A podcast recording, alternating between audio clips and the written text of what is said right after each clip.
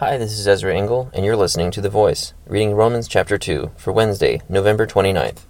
You, therefore, have no excuse, you who pass judgment on someone else, for at whatever point you judge the other, you are condemning yourself, because you who pass judgment do the same things.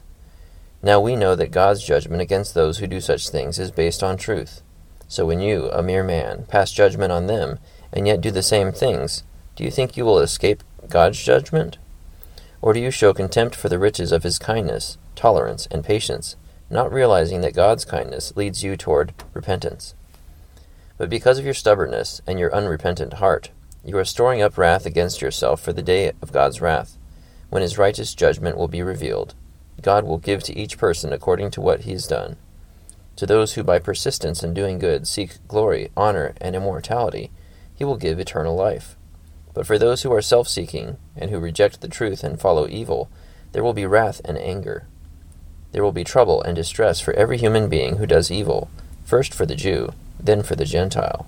But glory, honor, and peace for everyone who does good, first for the Jew, then for the Gentile. For God does not show favoritism.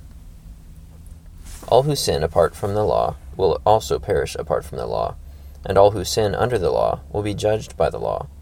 For it is not those who hear the law who are righteous in God's sight, but it is those who obey the law who will be declared righteous.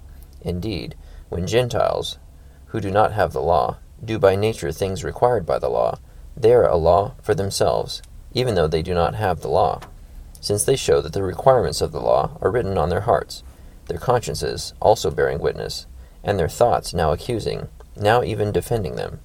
This will take place on the day when God will judge men's secrets through Jesus Christ, as my gospel declares.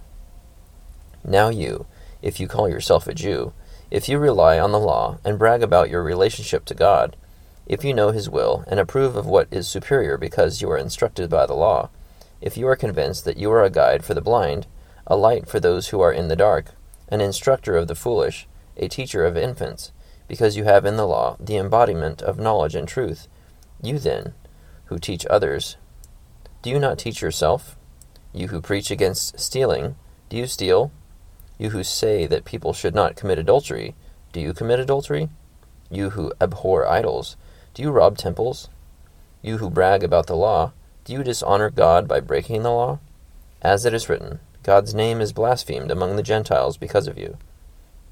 Circumcision has value if you observe the law, but if you break the law, you have become as though you had not been circumcised. If those who are not circumcised keep the law's requirements, will they not be regarded as though they were circumcised? The one who is not circumcised physically and yet obeys the law will condemn you, who, even though you have the written code and circumcision, are a lawbreaker. A man is not a Jew if he is only one outwardly, nor is circumcision merely outward and physical. No, a man is a Jew if he is one inwardly, and circumcision is circumcision of the heart, by the Spirit, not the written code. Such a man's praise is not from men, but from God. Romans chapter 2. So this chapter talks about judgment from God and contrasts it with the judgment that mankind is inclined to have toward one another, and reminding them that they are subject to judgment and should not be judging others, and should be very careful when boasting about their relationship to the law and to God through this.